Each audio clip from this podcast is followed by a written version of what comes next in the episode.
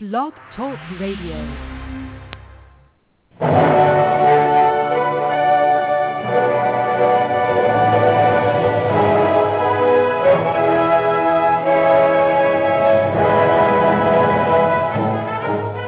Ladies and gentlemen, welcome to Movie Addict Headquarters with your host, Betty Jo Tucker, author of Confessions of a Movie Addict, right here at www.blogtalkradio.com.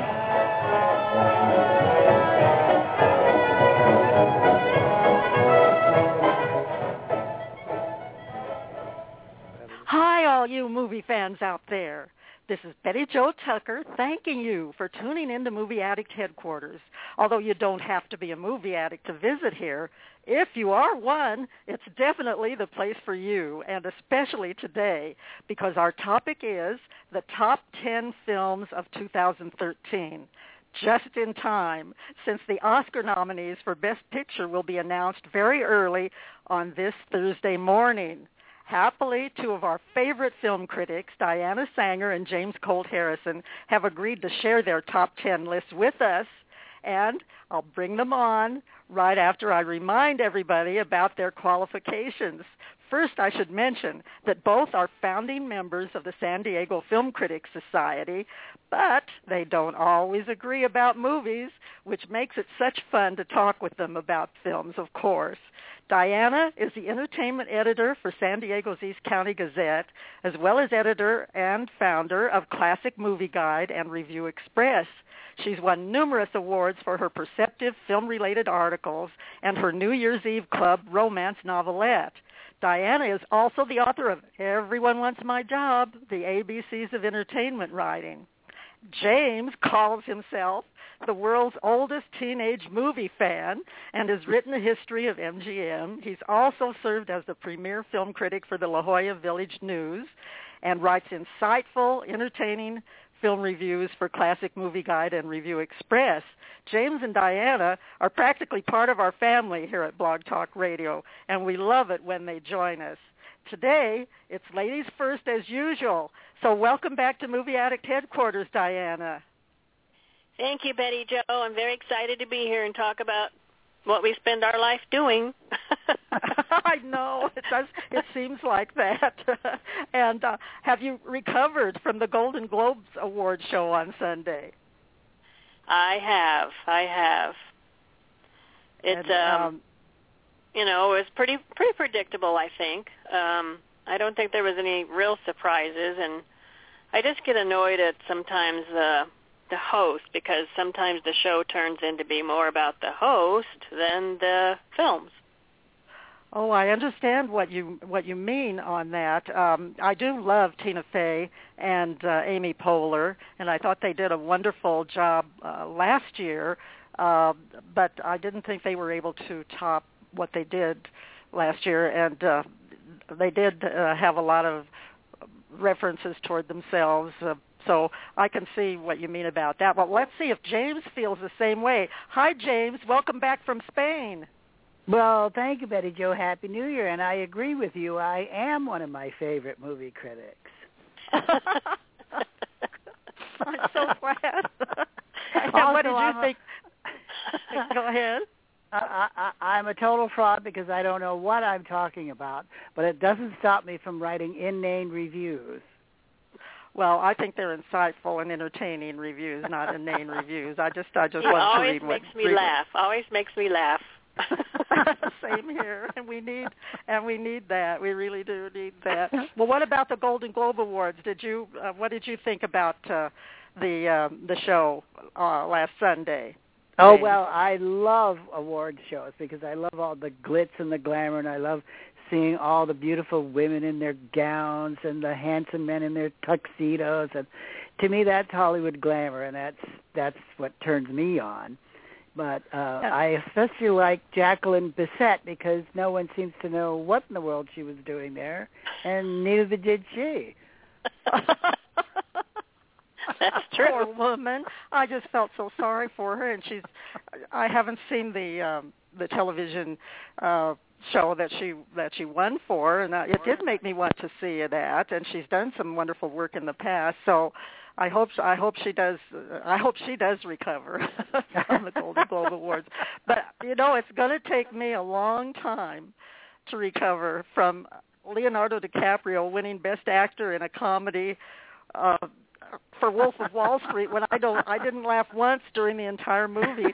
And I'll have to tell you that Larry is just he's really down in the dumps about seeing his favorite Jennifer Lawrence. And this is the way he describes her. She was dressed in a huge white marshmallow that was tied together with two big rubber bands. And he's very unhappy. Yeah, I didn't like that gown either. No, it wasn't attractive. I don't know what she was thinking, but I'm consoling Larry and trying to remind him about that beautiful wedding gown that she wore in the Hunger Games Catching Fire. Yeah, so there you go. Little by little he's recovering. But let's turn to happier thoughts. I'm eager to find out which movies you both have picked as the top 10 films of 2013. I think the best way to handle this is just to ask each of you to read the titles, and then, of course, I'll add my picks, and we'll see right away if we have any movies in common. Then we can talk about those, and then after that we'll discuss the rest of as time permits, the rest of the films on the that we've picked. So, yeah. So Diana, why don't you start giving us your top 10 films of 2013? Okay, it's The Book Thief, 12 Years a Slave, Captain Phillips, Lone Survivor, Rush, Blackfish, The Butler, Philomena, Mandela, and 42. Ooh, that's a great list. You have The Book Thief, 12 Years a Slave, Captain Phillips, Lone Survivor, Rush, Blackfish, The Butler, Philomena, Mandela, and 42. And I wonder if James has any films on his top 10 list. So I James, do. Let's hear that. All right, let's hear the title of your list. Titles on your list. Okay, I have a little bit of breaking up on my phone. I don't know whether it's your end or mine, but can you hear hers. Me? It's hers. We can hear you. Yes. Okay. My favorite film of the year is American Hustle, so that's on my list.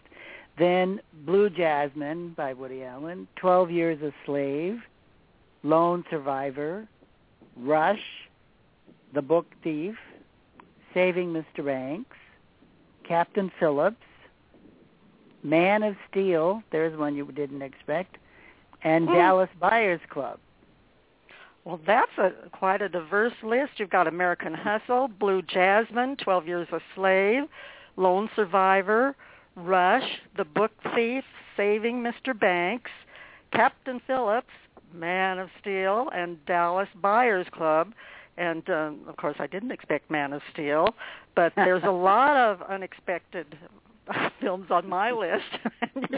You know that there always is. Yeah, no, people roll their eyes. They roll their eyes when they go over my list. So, I bet Hugh Jackman's in one. Well, Johnny Depp, not honorable mention. We'll give prisoners honorable mention. But okay, mine are Gravity, Saving Mr. Banks, the Broke Down,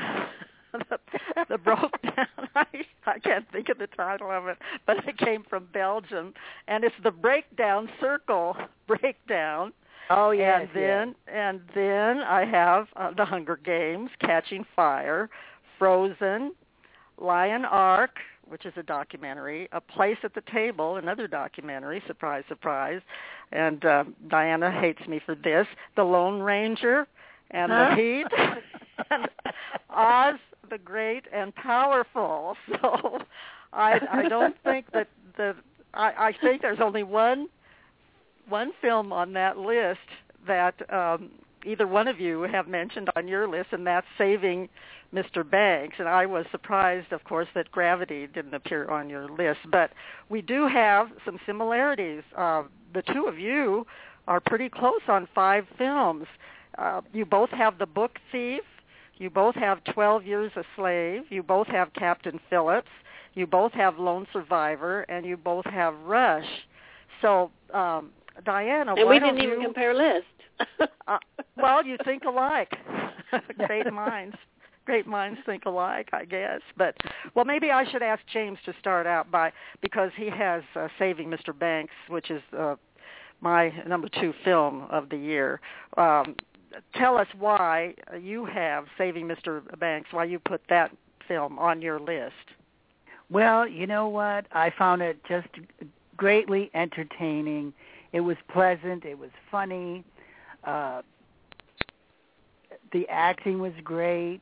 It just reminded me of my good old days when Walt Disney was around and we enjoyed his television shows and all the movies he made. And it was interesting to see how he went about getting Mrs. Travers to sign over her rights to Mary Poppins. And I just thought it was an entertaining, clean film. There weren't any explosions in it. There weren't any F-word bombs. It was just a pleasant family movie, which I really loved. I am so glad that you said that and that you had that movie on your list. The more I see it, and I do, that's one of the reasons I put films on my list. How many times do I want to see them again, over and over? Yeah. And every time I see that film, I like it even better. I'm almost at the point where I have it tied with Gravity, but I thought that it was the most captivating film of the year. I love the interaction between Walt Disney and the author of Mary Poppins, and the way how he was able to persuade her finally to let him bring her heroine to the screen, and then those scenes with her Emma Thompson was just marvelous in it. Yeah, and Tom Hanks is Walt Disney. Well, every once in a while you thought about that he was Tom Hanks, and it took you out of the picture for just a couple of minutes, but I don't think anybody else could have done that role any better. But to see Emma Thompson as P.L. Travers in the room where the scriptwriter was and the songwriters, and going over the script and the drawings and everything, and her reactions to them, and when they would sing, and she doesn't want it a musical, and she doesn't want cartoons. It just was. Oh, I just thought it was just a marvelous movie. So I'm really glad that you had that on your list. And Diana, you've got a couple of films here, actually 5 films that James didn't have. You've got Blackfish, The Butler, Philomena, Mandela, and 42. Could you explain to us maybe just briefly why you have each of those films? Because they are not necessarily shoo-ins for any awards this year. Well, Philomena is. I mean, Judi Dench got a Golden Globe. And, at first I wasn't that crazy about it, but the more I thought about it, it was based on a true story. And I'm always a sap for those, because it's stories that we've never heard of. And you just kind of, I just kind of put myself in her position. It's like, here was a woman who was desolate and ended up in this home thinking, trusting these women to take care of them and their children, and they rarely got to see the children, but never in their biggest mind would they ever dream that they would adopt the kids out without them knowing. And, she could never go along with that. I mean, she was determined at age 80-something to find him. And just the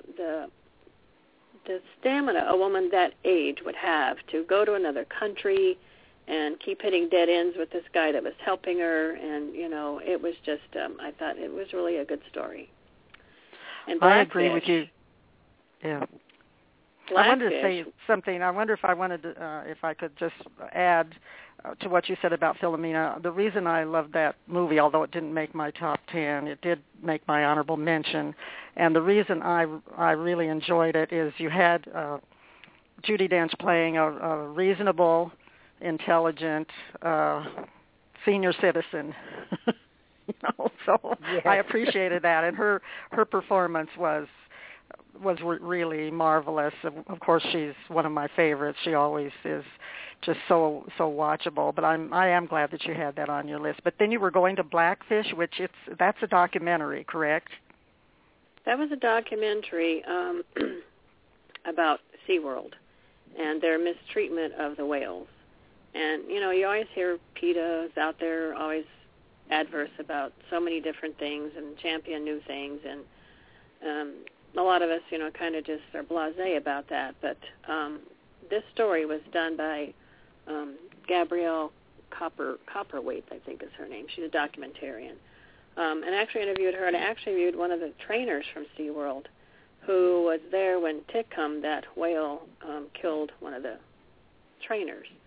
But in this documentary, you learn that there's been maybe 30 deaths of trainers in the last, 15, 20 years. And yes. SeaWorld just kind of glosses over them, but actually they have footage of this because they have to tape all their shows. And it's all about how they treat the whales, and they take their babies away from them right at the beginning, which they said, one of the trainers said, you can hear them crying across the park in the middle of the night, the babies and the moms, mooning for each other. And the majority of the trainers at SeaWorld have now left because of these treatments. So it was just, a little slice of life that we don't know about, hear about, that was quite fascinating. I thought she did a really good job with that. We had some great documentaries in 2013, and I surprised myself by including two on my top 10 list. Lion Ark is similar to Blackfish, in that it shows the abuse of animals, and it was really remarkable about these 25 African lions that were rescued and then transported from Bolivia to a wild animal sanctuary here in Colorado, and it really had more suspense than any thriller that I saw during 2013. And then, of course, A Place at the Table, another documentary that I had on my list, just an eye-opener about the serious problem of hunger in the United States, that I just couldn't believe all the problems related to children going hungry in our country that's supposed to be so wealthy. So documentaries have been very much in my mind in movies during this past year. And I did interrupt you, but okay, you also have The Butler on your list. And not too many people are remembering The Butler. That came out early in the year, right? It did. And, I've heard some of the critics say, we're just tired of them bringing up all the racist stuff again. One movie after another. We had quite a few of them this year that kind of followed that theme. But I think Forrest Whitaker did an incredible job in that film. And it also was, who knows how much is true and how much isn't, because Hollywood always adapts their own stuff to it. But the basics were there. I mean, it was, we got to see the Black Panthers and what they went through and all the other stuff. I was not crazy about Oprah's role. I mean, to me, she was just Oprah Winfrey working on the set. You always know that it's Oprah Winfrey, and even though she did a great job, I thought that kind of takes you out of the movie. It does. But I thought the young boy, I can't remember his name now. He was really good, and most of the people in the White House played their president roles very well. I keep laughing because some people say, "Well, I wanted to see it, but." Jane Fonda was in it, and I'm not going, and a lot of the veterans, and I said, she's in it for 10 seconds. Go see the movie. Get over it. Well, and she didn't. You didn't anyway. You could hardly even recognize her. Yes, and right. Oh, I forgot. Oh, we were talking before going on air, and we had agreed that we would talk about The Book Thief, so I don't want us to forget to talk about The Book Thief, and that was your number one film of 2013, and it's on James's list, and I didn't get to see it. I'm just infuriated because it hasn't shown in our area, so we probably should talk about the Book Thief.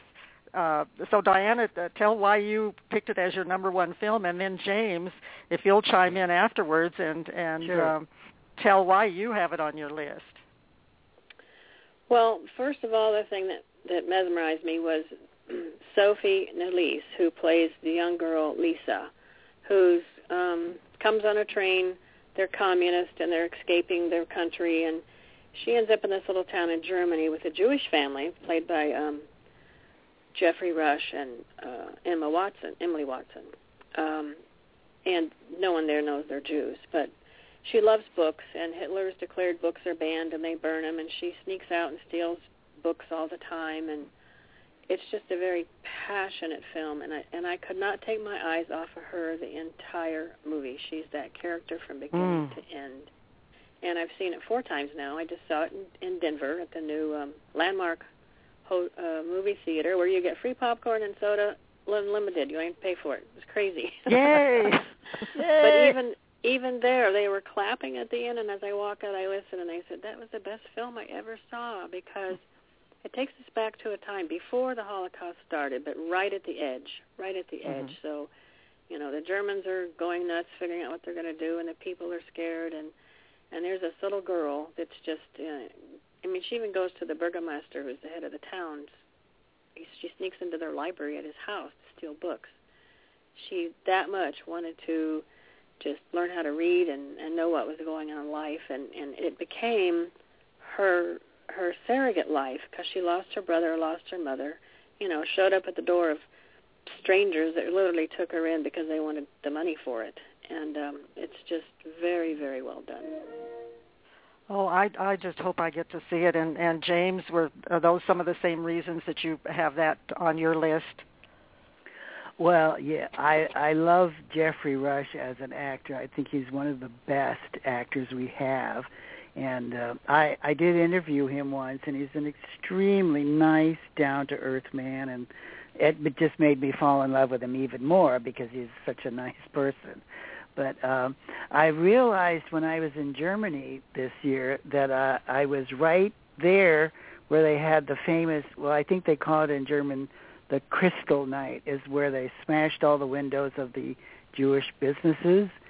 And when I realized that I was right there where it happened, I just sort of went into shock because I couldn't believe it.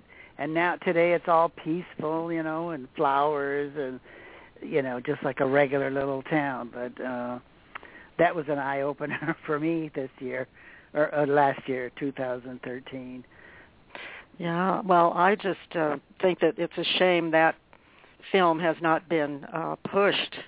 And there's a lovely trailer that shows on television, and it just looks like a movie that it would be wonderful for everyone to see. And I really hope that by some miracle it might get some kind of recognition at the Oscars this year. But now there's one film that you mentioned on your list, your number one film, James, is American Hustle, and your number 2 film is Blue Jasmine. So Diana did not have either one of those on her list, and neither did I, but I haven't seen Blue Jasmine. But why do you have those 2 films on your list? Well, number one, I'm a fan of Woody Allen. I know some of us aren't, but I just think his scripts are brilliant, and they're often quite funny. But I loved the movie because of Cate Blanchett's performance. I have never seen such a terrific capturing of a woman who's crumbling right before our eyes, and she does it gradually throughout the film. It's not all at once, but it's a brilliant, brilliant performance, and it just made me love acting even more than I do now. But and of course she was directed by Woody Allen, so that had to have something to do with it. And American Hustle, I thought, was an extremely funny and amusing film that just moved along, you know, one scene after another. It didn't drag in any parts, and all the characters were fleshed out by the actors who played them. Amy Adams was great, and I loved Christian Bale's comb-over hair. I thought that was hysterically funny. And he got a pot belly for this role, which is not like him because he's usually very slim. And everybody in the movie was just so great, but especially my new girlfriend, Jennifer Lawrence. You and Larry ought to get together on that and form a fan club. I just love her. She's, 22 years old. She's so funny and down to earth, and I just love her. She's, but of course, in this part, she's marvelous, marvelous. You've got to see quite different part, for her. Well, yes, you know, it's not like the Hunger Games. And of course, you have a plot in American Hustle that's very compelling because it's about the ab scam. And trying to track people who are taking bribes. And poor Bradley Cooper is a FBI agent and trying a frazzled FBI agent. He's got the two con artists working with him so that to try and catch. And then I thought, that's the first time I liked Jeremy Renner. Wasn't he a mayor of one of the cities? And he was a mayor, and he had this swoopy hairdo that was hysterical, looked like the 1950s Elvis. Yeah. Well, there's a movie that's gotten a lot of play, a lot of hype, and I can understand why you have it on your list. And marvelously entertaining. Well, it was entertaining, and we'll probably see a lot more of American Hustle when the Oscars are announced on Thursday. Diana, now back to your list. Are there any movies that you have on your list that we haven't talked about that you'd like to say a little bit more about for our listeners? I think Lone Survivor is getting a lot of buzz too, and it's based on a true story of 19 guys we lost in Afghanistan, and it's hard to watch. You know, it's kind of like 12 Years a Slave. That's hard to watch, too. But we need to see both of these films, you know, because one is a reminder of where we've come and where we don't want to go again, and the other one is a reminder that every day we are free because of these guys. And the actors in this film were just wonderful, with Mark Wahlberg leading and Ben Foster and Taylor Kish, and they were just great. And it was very well done, and it just brings back to your mind the whole time that this isn't a movie. It's real life going on as we get to sit there in the theater and eat popcorn. It was number one at the box office over the past weekend, I think, $38 million. So a lot of people are going to see Lone Survivor. And, of course, 12 Years a Slave is such a hard movie to watch, as you mentioned, but very, very well done. I mean, every aspect of that film is just, and to think that it's from a book that was written back in the 1800s, and by a free slave, a free man who was then, kidnapped and put. Really? That's when he was kidnapped, was 1840. Oh, my gosh. And everything that he went through. Yeah, it was really, really hard to watch, but it was a groundbreaking movie, I think, and wonderful performances. And you also have Mandela and 42 on your list, and we haven't talked about them, and we haven't talked about Rush. So would you like to tell us just a little bit about those movies? I liked Rush. Of course, I have to admit, I'm a little bit partial because I was a race car driver. Yes. Yay. Not for long, but I thought it was, Ron Howard. How can you not like Ron Howard? I mean, he goes from A to Z with every movie he makes. There's nothing missed over, nothing left out, and he just knows, you know, when to build up, when to shut down. And Chris Hemsworth was absolutely phenomenal in it, and Daniel Bruloff, that's his, how you pronounce his name, Australian actor, is getting nominations for his part. And to build something around something that's, you know, oh, racing. Who wants to sit and watch racing, you know? But it's actually a drama and a story within it, and to put those two together, the fast action of the sports and all kinds of things like that that go on with the drama of these two men, I thought he did a really good job. So I really, really liked that. And of course, James has that on his list. And yes, James, you've also mentioned Man of Steel, and you thought we'd be surprised, and you were right. So why is that one on your list? Because it's a boy movie. Okay. I have to get, you know, at least some male movies in there. Well, Dallas Buyers Club too, which Dallas Buyers Club was, yeah, that was a brilliant movie. Well, two brilliant performances in it: Matthew McConaughey and Jared Leto. Yes, absolutely heartbreaking in their performances, and even though it's certainly not a happy type of a movie, it's one that I think everybody should go see, because AIDS has touched an awful lot of people in the United States, and maybe you can relate to at least some of it. Yeah, I agree. It was done very well, and you know, Jared deserved the award he got from the Golden Globe, and Matthew, I think he's a shoo-in. I really do think he's. I hope so. Yeah, I hope so. Yes, he was very brave. You know, it's not many actors who will dress in drag for a part, a serious part. They usually do it just for comedy, but Jared went full force and went all the way. Even shaved his eyebrows. Yeah, so that he would look more natural, as a transsexual. Right. Yeah, I just thought that was one of the best performances I've ever seen. Well, let's do some predicting here.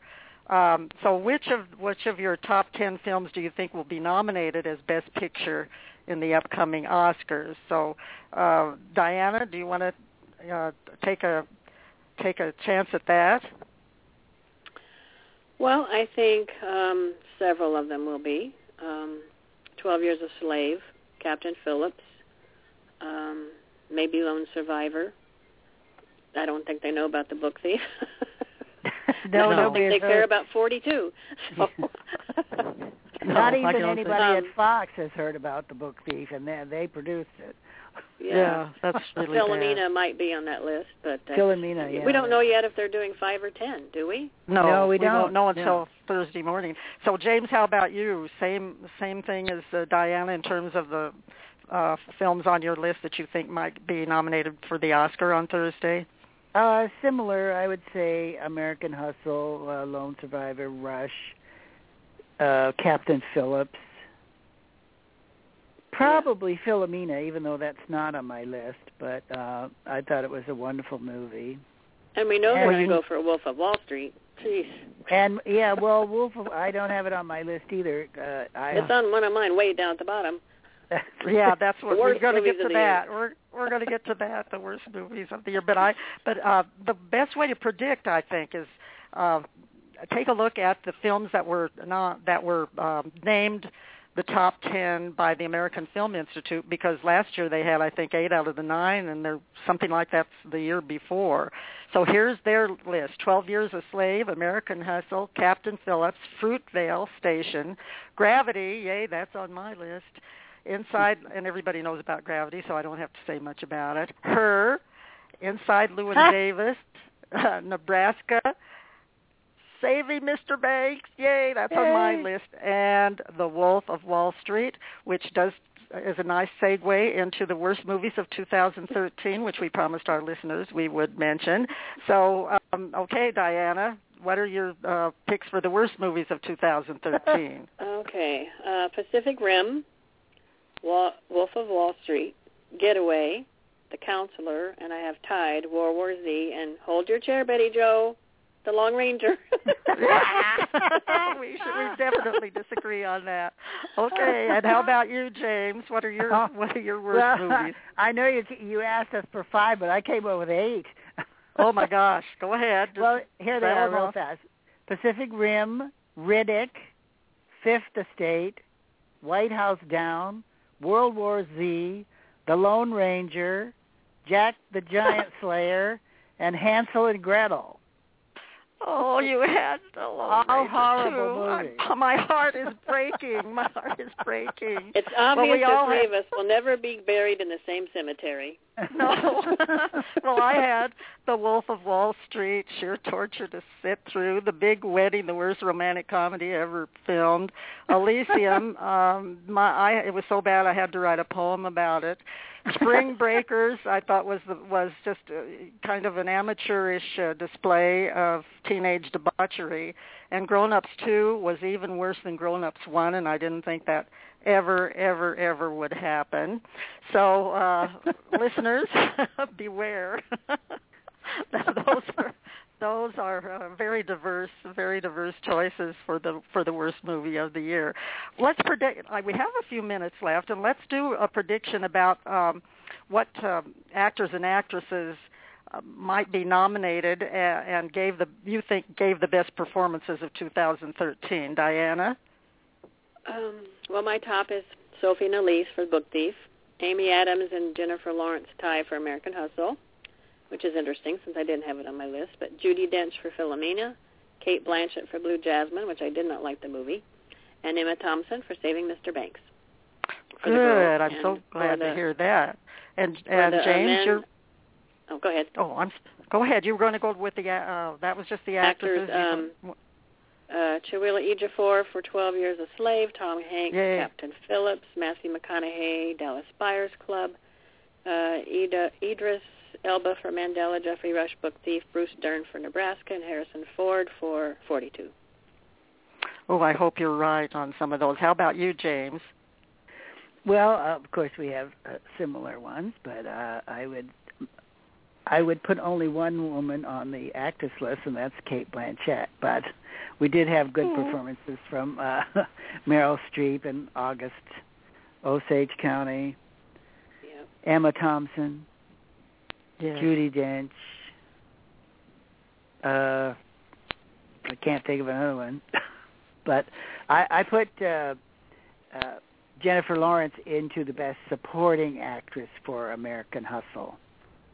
I agree with that. I just got the Entertainment Weekly, the new latest issue, and here are the best actors that they say will be the actors that will be nominated for Best Actor: Bruce Dern, Chirala Ejiofor, Tom Hanks for Captain Phillips, Matthew McConaughey, Dallas Buyers Club, Robert Redford for All Is Lost, and maybe Christian Bale.